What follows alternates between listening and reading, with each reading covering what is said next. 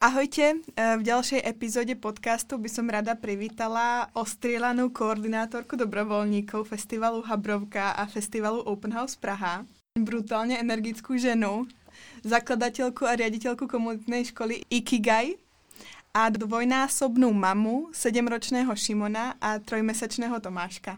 Dámy a páni, Klára Veselá.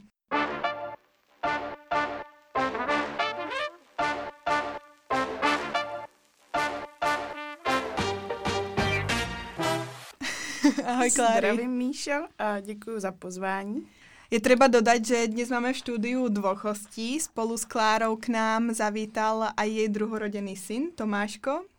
Materské povinnosti nepustia, ale tým, že si dnes um, tu nám akurát ukazuješ, že dieťa neznamená obmedzenie, ale naopak prináša nové možnosti. Mala si to takto nastavené aj pred 7 rokmi, keď si sa poprvýkrát stala mamou? Asi ano, ale nebylo to tak, že bych nad tím předem přemýšlela, ale spíš eh, to vzniklo postupně na bázi toho, jak eh, Šimon rostl, jak se vyvíjel, jak jsem eh, s ním rostla i já a zjišťovala jsem, co potřebuju já ke svému životu, že třeba jsem typ, který mm, asi neumí být pořád jenom doma s dětmi, a potřebuju k tomu dělat něco jiného, ale zároveň nepotřebuju ty děti odkládat. Jako jsem ráda, když jsou toho účastny. Takže uh, už se Šimonem jsem hledala nějakou rovnováhu mezi tím, aby on uh, znal svůj domov, měl nějakou mateřskou péči a tak dále a zároveň, aby uh, vnímal to, že já mám nějakou svoji třeba práci nebo nějaký svý koníčky, to je úplně jedno, co to je.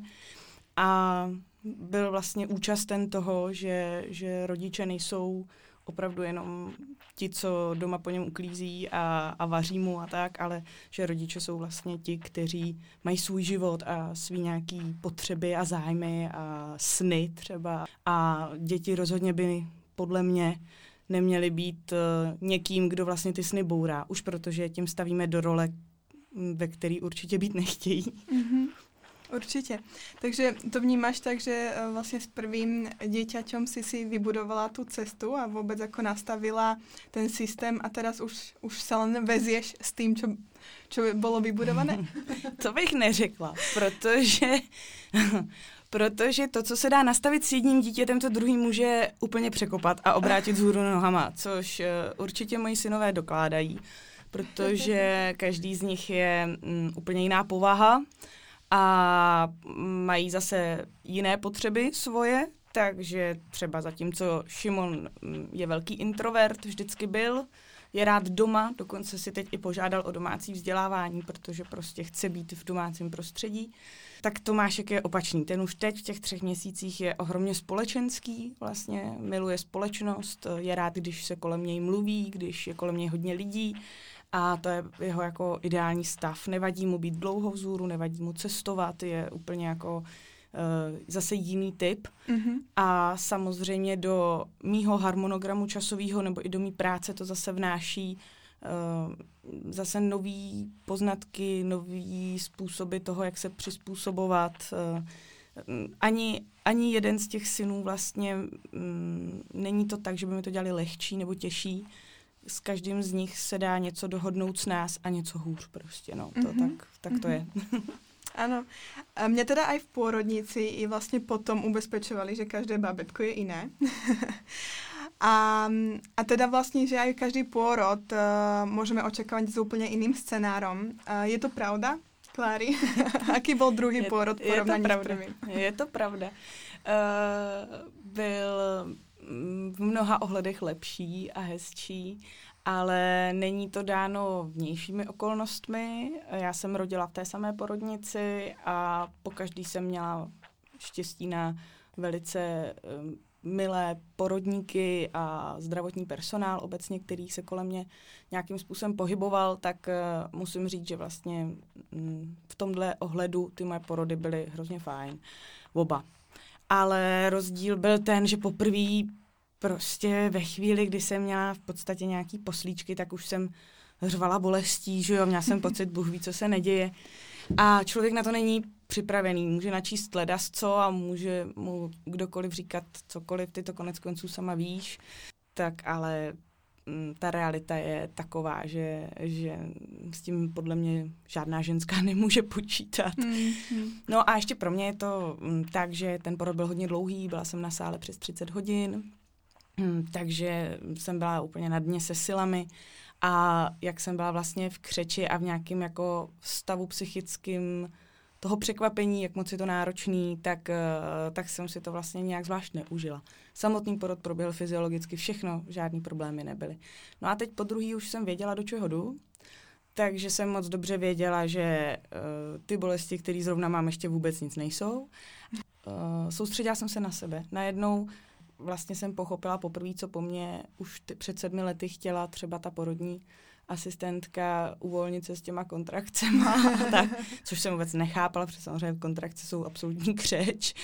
A teď už jsem tomu rozuměla, chápala jsem, co chce, cítila jsem víc, uh, jestli chci zrovna stát, nebo chodit, nebo být na gymnastickém míči. Najednou jsem cítila ty, co to tělo vlastně zrovna potřebuje a ten porod byl mnohonásobně rychlejší a vlastně celý to proběhlo uh, bez té psychické frustrace potom. Takže mhm. vlastně mm-hmm. já jsem byla vlastně úplně v pohodě.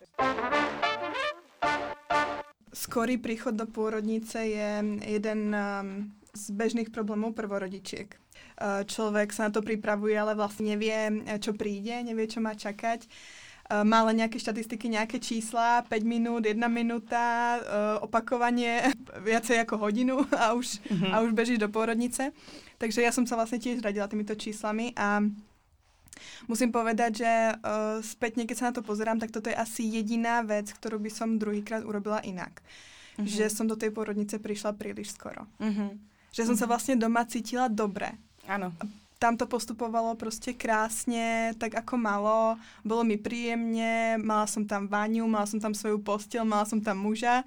Prostě ja som chcela v tom zostať dlhšie. Mm-hmm. Ale nejak tým, že som nevedela, mm. čo príde, eh, kedy budem potrebovať pomoc toho nemocničného personálu, tak sme prostě tak jsme prostě vyšli příliš skoro. No. Mm. A tiež, naž, tiež nás potom poslali domov a musela som se zase vracet, takže... Jasně, jasně. Ale eh, dôležité je, aby, aby se asi jako maminky nestresovali tými číslami, minutami, kontrakcemi a všetkým, ale prostě keď to tak cítí, tak do tej porodnice ísť, aj za cenu, že ich zase pošlu domov, ale ale, ale byť, byť v kludě.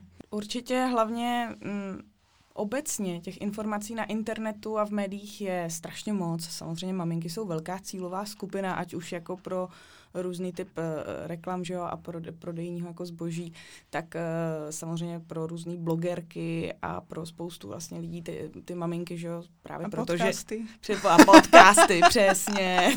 tak, tak to je velký téma. Tak, uh, takže těch informací proudí strašně moc a ta prvorodička vlastně tak je v mnoha ohledech zahlcená těma informacema.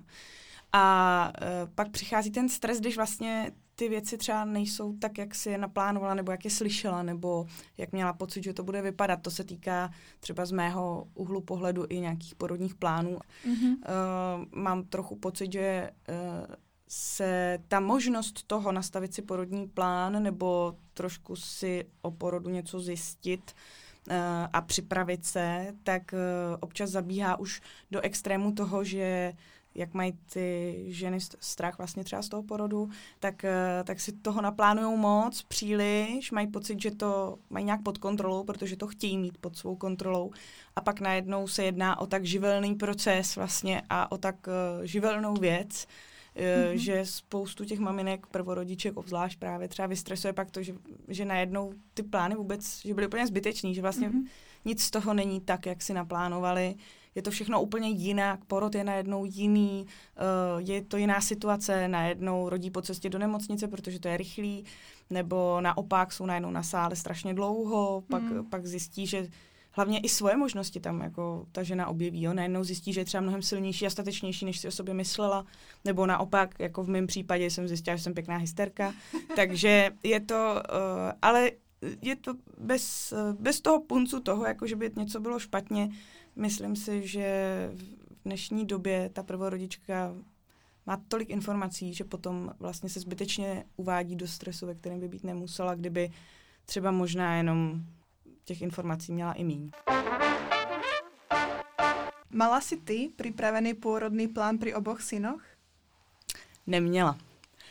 Ale já totiž obecně, mm, ne, že bych neplánovala, ale obecně um, tady v těchto právě živočišných věcech a pochodech, tak neplánuju moc. Ani co se týče vztahů, ani co se týče přátelství, rodinných vazeb, uh, porodů, um, veškerých fyzických věcí, tak uh, já to mám všechno hodně živočišně daný, takže pro mě představa, že bych měla nějaký plány, uh, v podstatě i třeba požadavky na ten zdravotnický personál, který se s tím pojí, mm-hmm. tak, uh, tak nemám. Já ani nejsem schopná podepsat nebo nepodepsat mm, ty papíry, které se dávají při vstupu do porodnice, které se týkají souhlasů, nevím, Eh, s nějakými analgetiky třeba, nebo právě s epidurálem a tak, tak já vlastně nikdy ani nevím a hrozně mě to uvádí jako do stresu, že já vlastně nevím, jestli to mám podepsat nebo nemám, protože samozřejmě primárně nic takového nechci, ale zároveň vůbec nevím, třeba mm-hmm. tam mi rupnou nervy, takže to chtít budu, jako mm-hmm. a, a v tu chvíli mám pocit, že vlastně nech, nechci si určovat, co budu chtít nebo nebudu chtít za 12 hodin, až budu v tom nejhorším. Takže nemám porodní plány žádný. Co vyžaduju a mám pocit, že by to mělo být mimo porodní plán, je prostě klasický respekt člověka k člověku a nějaká úcta člověka k člověku a na základě toho si člověk vybírá třeba porodnici, na základě dobrých recenzí samozřejmě, že se personál choval nějak slušně a neštěkají tam po maminkách, aby nezabíjeli svý dítě, když špatně dýchají. Mala si při pôrode další osobu? Měla vždycky a určitě, určitě to je velký benefit současné doby. Teda my to považujeme za benefit. Já si osobně myslím, že... Uh, je to lidské právo. Uh, o tom je se to nejenom lidské právo, dokonce bych řekla, že uh, v časech dávno minulých to přece bylo úplně normální, žena nikdy nerodila sama, takže mm-hmm. tam mhm. nebyl uh, přímo třeba její partner, který čekal někde před chalupou, tak uh, ale neznamená, že ta žena rodila sama, naopak kolem ní vždycky ty ženy, často i v nějakým uh, mezigeneračním vztahu vlastně třeba, tak uh, vždycky byly nikdy se ta ženská nenechávala na pospas uh, a vždycky se o ní pečovalo vlastně. Někdo jí dával napít, někdo jí otíral pot, někdo prostě jí říkal, jak má dejchat, dejchal s ní a tak. Je to úplně běžný a normální a teprve potom vlastně éra toho 20. století, která byla hodně vlastně totalitní v mnoha ohledech, tak, tak uh, se zaměřila na, na tu produkci a na, na sílu té ženy takovou, jako že, že má rodit vlastně sama v podstatě a všechno to jako zvládnout sama a maximálně jenom s tím zdravotnickým personálem, který jednou za čas přijde a hmm. pak jako mm, kleštěme vytáhne miminko, že jo. Co nejrychlejší, nejlepší. Přesně, takže bylo taky výkonnostní.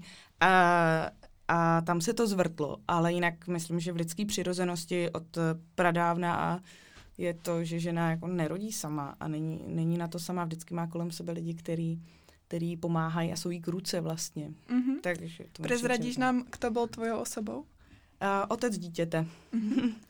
otec uh, Šimona je jiný než otec Tomáška, takže vždycky jsem měla otce dítěte. A po každý si hlavně teda myslím, že pro toho muže je to uh, obrovský emocionální jako zážitek. Jo? A, a důležitý, protože je to něco, co podle mě spojuje vlastně s, s tím dítětem primárně, určitě i s tou ženou, ale, ale hlavně s tím dítětem, protože prostě vidí, jak to, jaký je to vlastně celý zázrak, no. Takže mm-hmm. považuji to za důležitou věc. Mm-hmm. A zase jsme ale u toho respektu.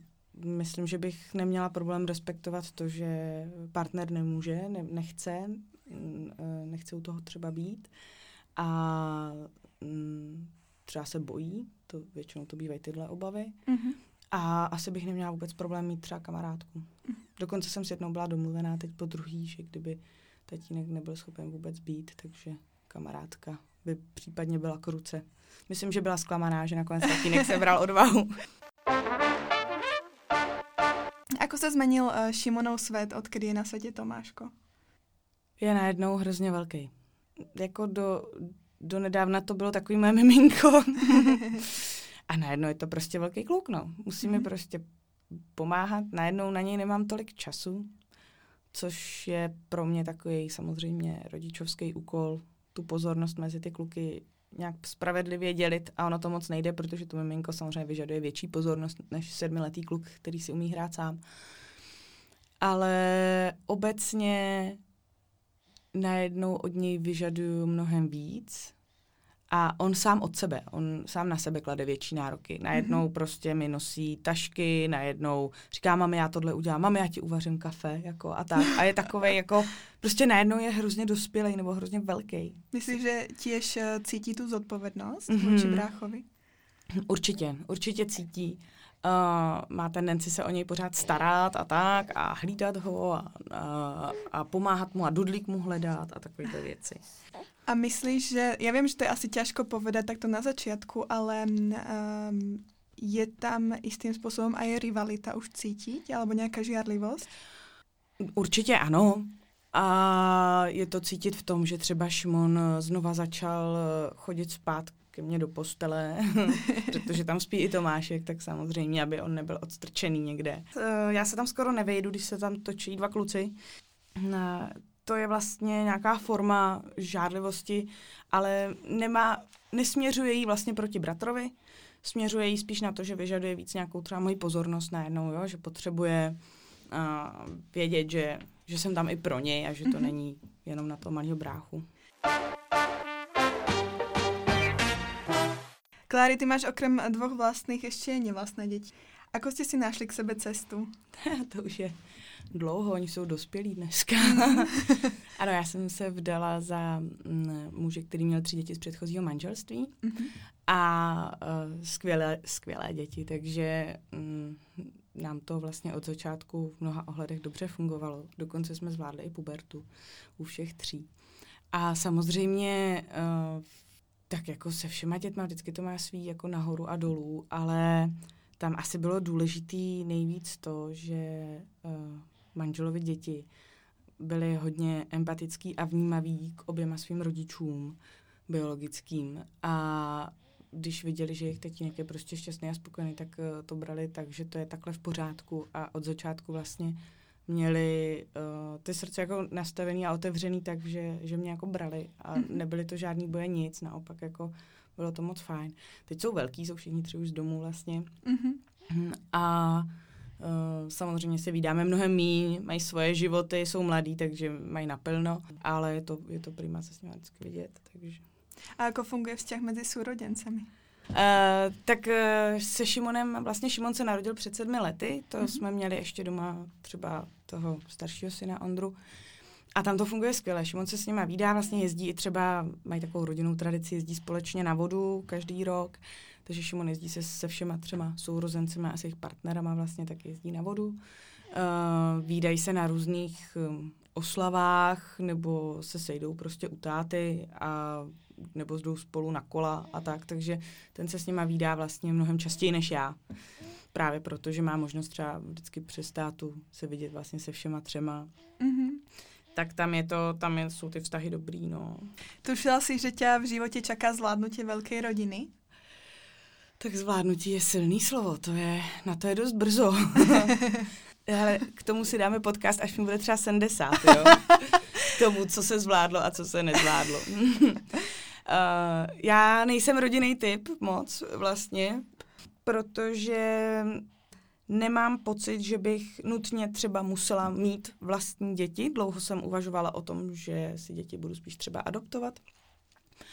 A taky jsem vždycky věděla, že právě uh, nechci skončit eh, v tom, že budu celý život jako obětovat dětem. A naštěstí jsem s narozením prvního dítěte, a možná už předtím s těmi nevlastními dětmi, tak jsem eh, zjistila, že ty děti vlastně nejsou právě žádná překážka. Najednou jsem zjistila, zjistila že s dětmi to jde, že se dá žít jako ten život úplně bezvadně s nima, no pak je sam, samozřejmě s nimi mnohem pestřejší, bohatší, člověk se s nima učí to, co se nenaučí nikdy v žádném zaměstnání. Hmm. Ty moje děti jsou takový samorosti dost v mnoha ohledech. A nějak to se mnou prostě zvládají. a já jenom doufám, že že zůstane to všechno hezké, co si společně jako užíváme a to, že občas to mají se mnou divoký, takže snad uh, si jednou řeknou, no jo, tak ta matka byla taková trošku potrhla, ale jako, ale bylo to fajn a měla nás ráda. Aký typ mámy si si myslela, že budeš? Opravdu mám pocit, že tohle jsou jak to rodičovství, tak, uh, tak porody, tak uh, ty vztahy v rodině, to je opravdu dle mého názoru ohromně jako dynamická a živelná věc. Tak to mi vyhovuje. A asi jsem nikdy nepřemýšlela nad tím, že bych měla být nějaká konkrétní máma.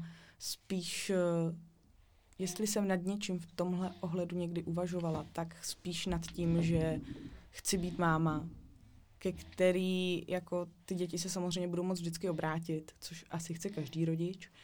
A zároveň jsem věděla, že chci být taková máma, aby ty děti se mnou mohly jako cokoliv podnikat a já s nima vlastně. Že, že bych byla ráda, kdyby ten náš vztah šel napříč právě zaměstnáním, eh, jejich problémy, jejich, hm, s jejich partnery třeba a tak. Před dvoma rokmi eh, si založila komunitnou školu Ikigai eh, pre děti od 5 do 15 rokov. Pre tých eh, poslucháčov, ktorí počujú slovo Ikigai prvýkrát, Ikigai pochádza z Japonska a znamená zmysel života, alebo inak dôvod, prečo ráno vstávať z postele. Našla si ty svoje Ikigai v tejto škole? Mm-hmm. ano, Ikigai je uh, pro nás vlastně způsob vzdělávání.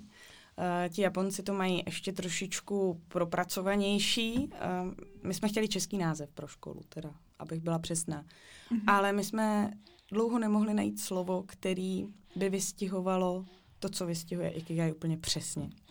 A to je to, že člověk by v tom životě měl najít něco, co miluje. To je první faktor, má to čtyři faktory. Druhý mm-hmm. faktor je to, že by měl najít uh, něco, co umí, protože můžu milovat uh, třeba kreslení a malování, ale když to nebudu umět, tak uh, to asi není úplně ono. Respektive známe takový lidi, že jo, který moc milují něco, co pak ale vůbec neumí a mají pocit, že jo. A za třetí by člověk měl uh, najít to, co svět potřebuje. To znamená, um, můžu produkovat něco, co miluju. Třeba to i umím a je to skvělý, ale je to absolutně zbytečná věc. A za čtvrté, měl, by, měl bych najít něco, co ten svět je schopen odměnit. Ideálně finančně. Japonci na rozdíl od Čechů nemají problém s finančním ohodnocením v tom smyslu, že nepovažují peníze za něco špinavého, takže, takže finanční odměna za to, co umím a v čem jsem dobrý, je naprosto v pořádku. A ideálně samozřejmě adekvátní dostatečně vysoká finanční odměna. Případně se to dá nahradit samozřejmě i čímkoliv materiálním nebo třeba duchovním, to, to meze se nekladou. Znamená to, že člověk by v tom životě měl najít to, co miluje, co umí, co svět ale po- potřebuje, jaká je poptávka a zároveň za co ten svět je schopen toho člověka odměnit. A to je vlastně, Ikigai je průsečíkem nějak tady těch čtyř faktorů. Uh, je to něco, co má každý člověk v sobě a musí to najít v tom hmm. životě. A my jsme si říkali, že to je to, co chceme vlastně s těmi dětmi dělat. Že chceme školu, kde se děti budou vyvíjet takovým způsobem, že najdou to své ikigai. A spoustu lidí nenajde celý život, někdo až na smrtelném loži třeba. A nám přijde, že to je škoda, protože Japonci věří v to, že člověk, který to své ikigai najde, tak se stává nesmrtelným. A je v tom velká pravda svým způsobem, protože pak hlavně člověk nedělí úplně osobní život a práci, eh, tak jak to naopak třeba dělají severský národy, hodně se snaží striktně oddělovat vlastně ten osobní čas a čas třeba na rodinu od práce, tak Japonci to mají opačně. Ty mm-hmm. naopak tu rodinu uh, zatahují do té práce a stává se ta rodina součástí, což ve chvíli, kdy je to mm, asi nezdravě pojatý, tak, eh, tak to není ono, ale ve chvíli, kdy je to tak, že právě najdete to svý ikigai a vlastně mm, v tu chvíli to přestává být tou prací kvůli penězům, ale stává se to opravdu tou podstatou vlastně vaší, tak je úplně logický, že třeba ta rodina a ti nejbližší jsou toho součástí. Mm-hmm. Já své ikigai mm, ta škola byl sen dlouhodobý, je to přesně to, co chci dělat a vím, že to nikdy už měnit nebudu. Jestli vydrží konkrétně tahle škola, uvidíme. Ekonomicky to není vůbec jednoduchý v době eh, koronavirové mít soukromou školu, ale mm, každopádně na těch dětech tam je moc vidět, jak, jak rostou vlastně do, do úžasných lidí a jsou malí a uh, je jim 8, 9, 10 let a jsou to strašně jako silné bytosti, vlastně ohromný, jako, který už si umí říct právě o své potřeby, umí respektovat to okolí, jsou, jsou báječní. Takže tam to je takový splněný sen a já vím, že tuhle práci s lidmi vlastně dělat chci. V čem se teda líší forma výuky od běžných štátných škol? Tak o tom bychom mohli povídat strašně dlouho, ale v tom principu se liší tak, že mm, každý to dítě má čas eh, na to, co se chce naučit, uh, takový, jaký potřebuje. A mm, když dám příklad, já jsem učila i na státní škole, mm-hmm. klasický, Uh, tak ve chvíli, kdy prostě ve školním vzdělávacím programu uh, je jasně daný, že ve třetí třídě, nevím, děti musí umět vyjmenovaná slova, třeba nebo malou násobilku, tak, uh, tak je to daný a ty děti jsou z toho testovaný. Ale výsledně, um, ono to je úplně jedno, jestli to dítě se ta vyjmenovaná slova naučí ve čtvrtý nebo v pátý, jestli umí psat sem psát v první nebo ve třetí nebo v pátý, jestli v matematice v tomhle ročníku nebo v tomhle umí, nevím, dělení dvojciferným číslem. Je to jedno. Nikdo se vás na to stejně v dospělosti jako ptát nebude. A to dítě ve chvíli, kdy se něco naučit chce a má tu motivaci, tak je schopný se to naučit velmi rychle. Ve chvíli, kdy ten mozek jakoby dozraje tom dítěti k tomu uvědomění si tak a já teď se chci naučit psát a číst a počítat, tak uh, to dítě najednou je schopen, schopno úplně jako skokově vlastně přijímat informace a učit se spoustu věcí. Mm-hmm. Přirozeností dítěte je teda se hrát, takže radši si bude hrát s legem, než aby se učilo číst, jo? Právě to jsem se chcela opýtat, že uh, ty určitě budeš vědět z praxe, že či skutečně nastane u každého dítěte ten moment, že se bude chcít něco učit mm-hmm. a nebude si hrát mm-hmm. celý život. To je ta pedagogická práce v tomhle uh, typu školy, kdy si všichni myslí, že si tam jenom hrajeme a že ti pedagogové to mají takový jako fajn. Eh, tak samozřejmě ta pedagogická práce je svým způsobem o to náročnější, protože vy musíte umět rozlišit, eh, kdy to dítě ještě není zralý na některé uh, typy práce a kdy zralý je a vlastně by třeba i chtělo, ale je líný nebo neví, jak překročit překážku třeba. To dítě to neumí sformulovat. Ono neřekne, já tady, nevím, se bojím čtení, protože se zakoktávám, nebo, ne, nebo vidím zrcadlově písmenka, nebo neumím to spojit do slabiky, nebo cokoliv. To dítě neumí sformulovat ten problém, který má. Ono mm-hmm. ví, že mu nejde čtení a tím pádem si bude hrát s legem. Mm-hmm. Jo? A od toho ten pedagog samozřejmě musí být dostatečně uh, napojený na to dítě, mít dostatečné zkušenosti, uh, a vědět, jak s tím dítětem pracovat tak, aby mu pomohlo tyhle ty překážky jako překonávat. A to je něco, co, uh, na čem to stojí. No. Ta pedagogická práce je tam samozřejmě ohromně důležitá. Všimla som si, že v spoločnosti sú dva protichodné názory na alternatívne vzdelávanie. Jeden presadzuje osobitý prístup a slobotu v rozvoji kreativity a lásky k učeniu. No a ten druhý tvrdí, že sa jedná len o biznis a po alternatívnej uh, základnej škole čaká děti aj tak tá bežná, stredná či vysoká škola a realita života. Dokážete připravit děti na běžnou střední školu? Mm, ty děti opravdu jsou schopní čtyři roky uh, objevovat svět po svém, to znamená třeba formou nějakých her. A když pak se rozhodnou, že půjdou třeba na gymnázium nebo na, ně, nebo na nějakou školu střední, tak nemají problém se naučit většinou ty faktografické věci. Co je nikdo nenaučí, uh, tak uh, co na státních školách často se ty děti nenaučí, je způsob, jak se učit, jak přemýšlet. A to je něco, co ty alternativní školy většinou umějí. Pokud mají dobrý pedagogický uh, zázemí, tak uh, ty děti se učí přemýšlet. Učí se uvažovat nad tím, proč ten bunkr má stát takhle nebo takhle, proč uh, tohle funguje a nefunguje, jakým způsobem uh, pracovat uh, s ostatními dětmi v týmech, ve skupinách, v komunitě, to je něco, co je podle mě naprosto klíčový do budoucna. Zrušit vlastně takový ten zakořeněný individualismus, který to je.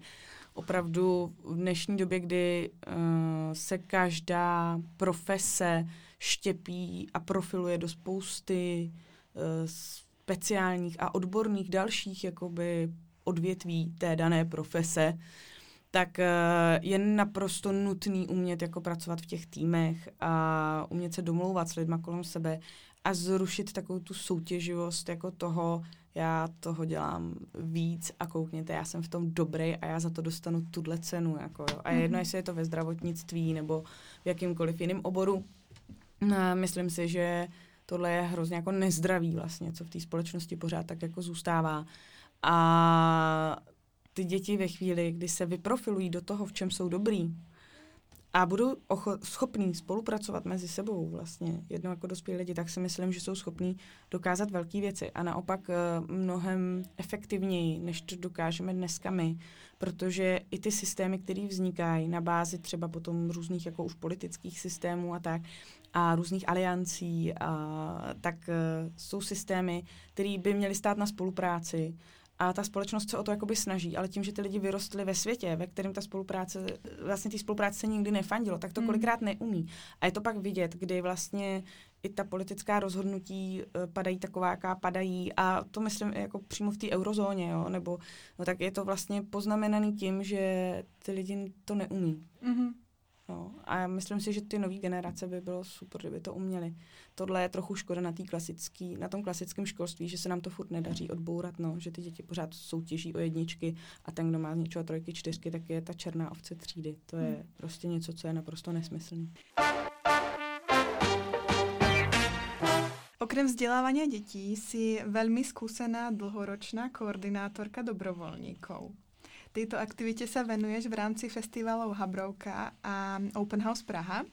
Zrovna před dvomi týždňami se uskutočnil šiestý ročník festivalu Open House, kedy jsme se s Klárou zase po viac ako roku stretli. Klárka byla opět v plnom nasadení, tentokrát i v materskom, takže na jednom rameně Tomáško a na druhom dobrovolníci na telefóně prosiaci o radu, pomoc či další posily. Tak já upřesním novinku. Koordinátorství um, Habrovky.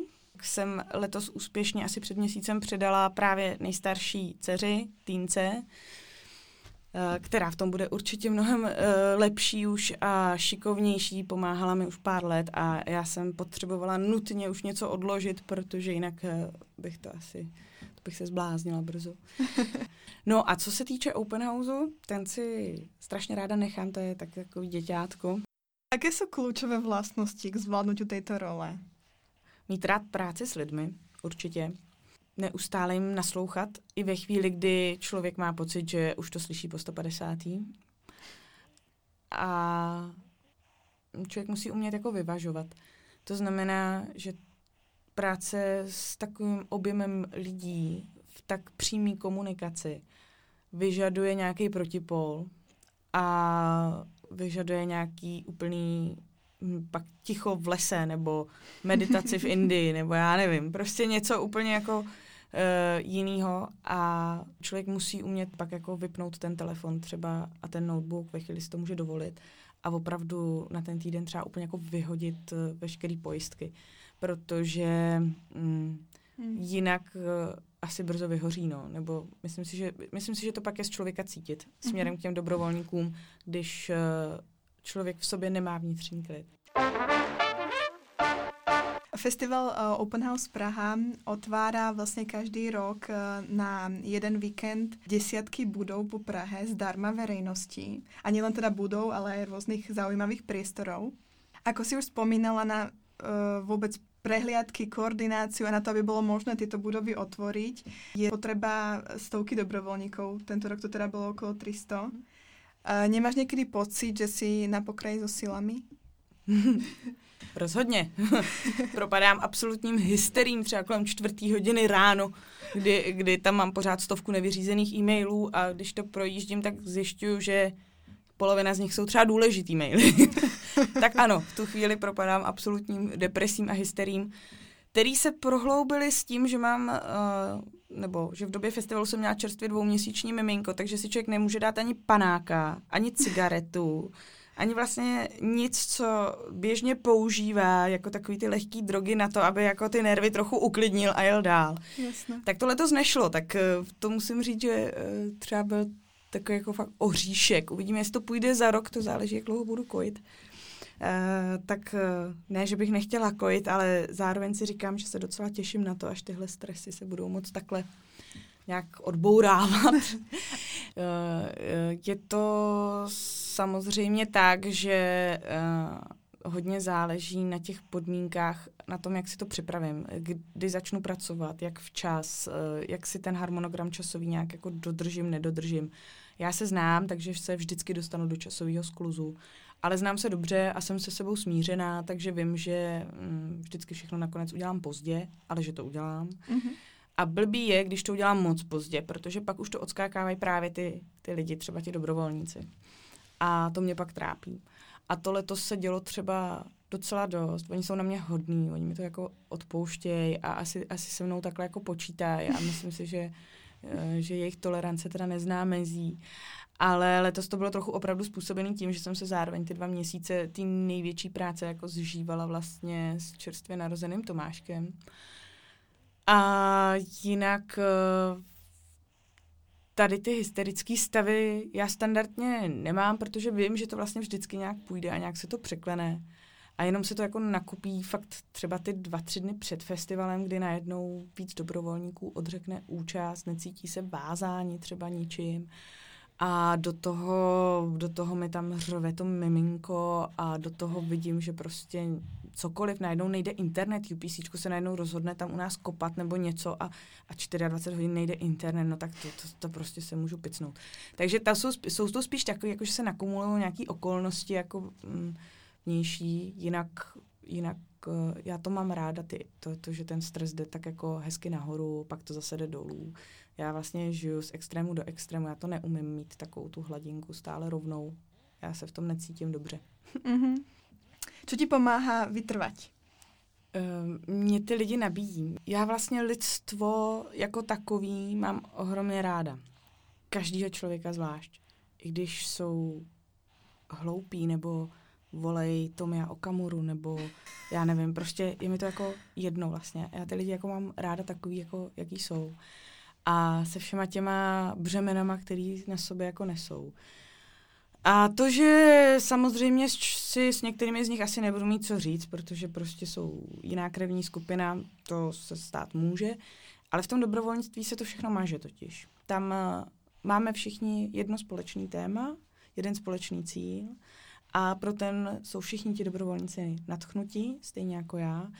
Takže je jedno, kdo z nich je jaký, a to mě na tom samozřejmě baví. Ta práce je to opravdu celoroční a udržet uh, si v tom tu pozitivní energii, to je opravdu tak, že se člověku musí ta energie vracet. Je to tak ve všem, je to tak v rodičovství, v jakýmkoliv zaměstnání. Musí člověk cítit, že ta energie, kterou věnuje a dává, tak se mu plnými doušky vrací. A to u těch dobrovolníků je stoprocentní. Klári, aktuálne si na materskej. Napriek tomu stále riadiš svoju školu, v ktorej aj vyučuješ niekoľko hodín do týždňa. Zároveň sa podílaš na organizácii festivalu. Dá sa vôbec povedať, že si na materskej? Ne. Ako je to možné všetko zorganizovat? Mm, takže se obklopíte výjimečnými lidmi a lidmi, kteří jsou s vámi na jedné uh, lodi. Takže co se týče školy, tak uh, tam primárně je to o tom, že tam mám báječné kolegy, vlastně tři muže a jednu ženu.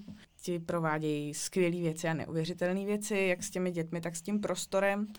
Takže já se na ně můžu spolehnout, opřít se o ně a v podstatě řeším jenom některé pikantnosti nebo s nimi konzultuju různé mm, věci, které je potřeba skonzultovat. Třeba teď za 14 dní odjezd na adaptační výjezd.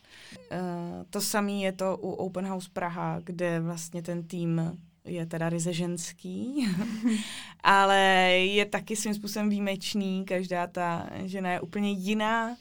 Jen tak na kafe bychom se možná dřív nikdy jako nepotkali, ale vlastně v tom prostředí toho, tady té práce, tak uh, jsou prostě úžasné a výjimečné, takže mě se s nimi moc dobře pracuje.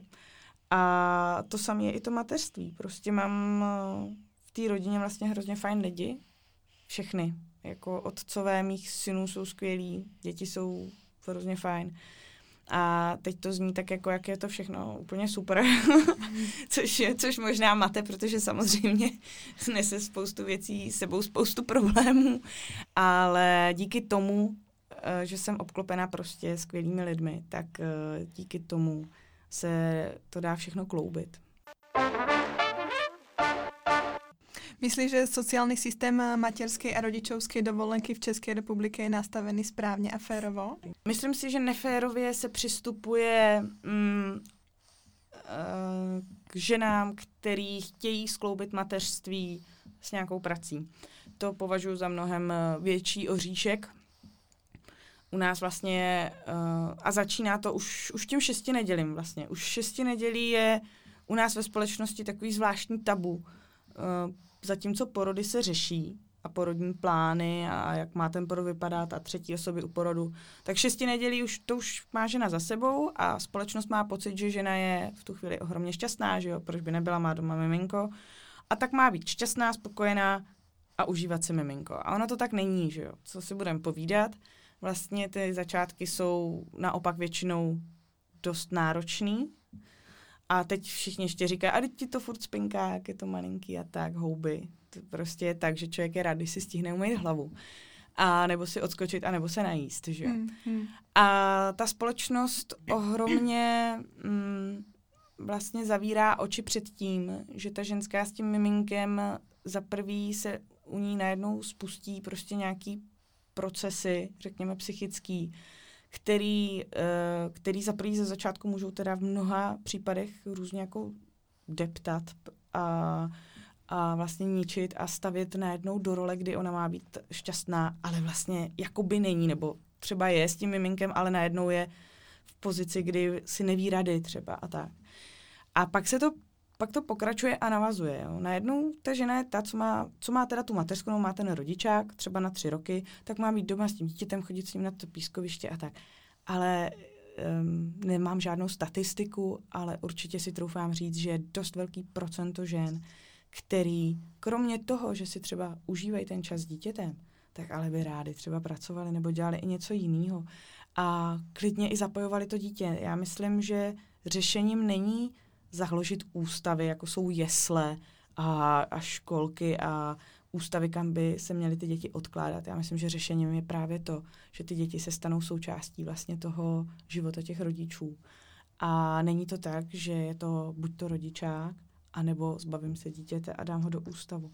A to si myslím, že je u nás ve společnosti velký problém a stát to řeší nedostatečně protože určitě se jedná o možnost uh, sdílených míst, ať už ve školkách, tak ale třeba na pracovních pozicích, možnost roz, rozkládání jako úvazků, možnost uh, práce z domu. To všechno jsou věci, které jsou u nás ohromně v plenkách. Většinou to naopak spíš nabízí třeba zahraniční firmy, které už mají tu zkušenost ze zahraničí, tak jsou schopní to nabídnout i českým ženám. Mm-hmm. Ale jinak uh, je to něco, co u nás ve společnosti ještě vůbec jako nemá žádný systém, žádnou nějakou pevnou eh, vazbu a je to daný i jako myšlením, který od začátku eh, je nastavený tak, že žena má dítě a tím je jako nějakým způsobem z té společnosti jako takový eliminována. Ako se změnil tvůj vztah s přátelmi, odkedy jsi mama? Uh,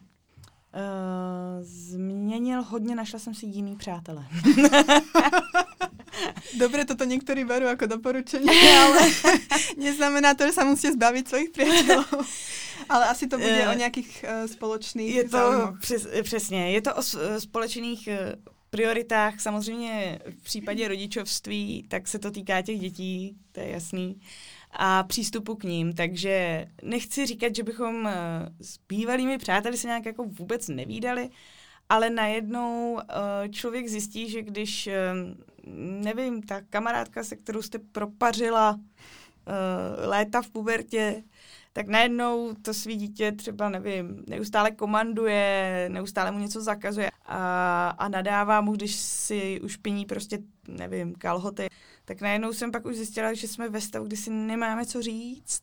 Nemluvím o tom, teda já mám spíš kamarádky, který, jsou roz, který rozhodně jsou v současné době skvělými mámami, ale uh, vlastně jsme se bavili už potom hodně jenom o tom, jak často se to miminko pokakává, co zrovna jí. A já jsem vlastně najednou zjistila, že že asi nechci zůstat v těchto tématech, že mě zajímají úplně jiné věci a že ve chvíli, kdy vlastně, um, nevím, jsme řešili migranty na hranicích a jiní moji přátelé, třeba i ti současní v tu dobu, třeba jezdili pomáhat někam i s malejma dětma, tak uh, ty bývalí přátelé, tenkrát se to tak jako lámalo, tak ty ani nevěděli, že se něco děje, protože to, co řešili, bylo to, v kolik jim usíná miminko a jestli se zrovna pokakalo nebo nepokakalo. Takže ve chvíli, kdy byly volby, tak uh, ani netušili moc, koho budou volit, protože vlastně ani netušili, co se jako děje. A já neříkám, že člověk se musí nějak o všechno zajímat, ale vlastně si myslím, že ten svět a to, jaký si ho děláme, je opravdu společným úsilím nás všech. Možná s tím souvisí pak i ti dobrovolníci. Vlastně to, jak ta společnost bude vypadat a jaký si ten svět uděláme a je nás čím dál víc a bude nás čím dál víc a ta migrace nás stejně čeká a stejně nás čeká spoustu obrovských změn v rámci toho světa. A ve chvíli, kdy mě bude zajímat jenom to, jakým způsobem kadí moje dítě, tak um, se obávám, že budu vyšachovaná z toho podílet se na tom světě, jaký bude. A dost možná nebudu naopak schopná ho pro svý děti dělat takový, jaký chci, aby ho ty děti měly a aby v něm mohly vlastně nějak žít. Takže jsem obměnila kamarády, ano. Mm, změnila jsem, začala jsem jezdit se Šimonem, se společností, která si říká krajináři. V současné době společně děláme tu školu vlastně a další volnočasové aktivity pro děti. Děláme spolu tábory, kam jezdím jako vedoucí. Ty kamarádi jsou pak důležitý, no, že mám takový, který, všichni máme děti, děti jsou mezi sebou, jako si spolu hrajou a lítají a my máme nějaké společné hodnoty. Na záver podcastu prosím všetkých mojich hostí o doplnění troch věd. Uh, takže já začnem a ty vety dokončíš. Dobře. Odkedy mám děti? Tak uh, vím, že nejsem pupek světa. Být dobrou mamou znamená? Mít ráda sama sebe. Hmm. Mojou dennou radosťou je? No, to by to měla být uh, opravdu nějaká jako každodenní maličkost. Tak já jako opravdu miluju ty tři minuty toho, kdy si udělám to kafe a dám si to kafe. To si jako neodpustím. Hm. Hm. Super.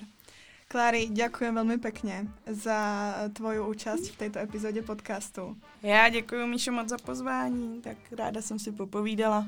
Člověk um, si aspoň může trochu sformulovat, no pokusit se sformulovat uh, si to, co žije, protože na to běžně není čas. A rekapitulovat taky. No, taky. Ďakujem aj Tomáškovi, že byl takým trpezlivým hostem. No, on je šikovný.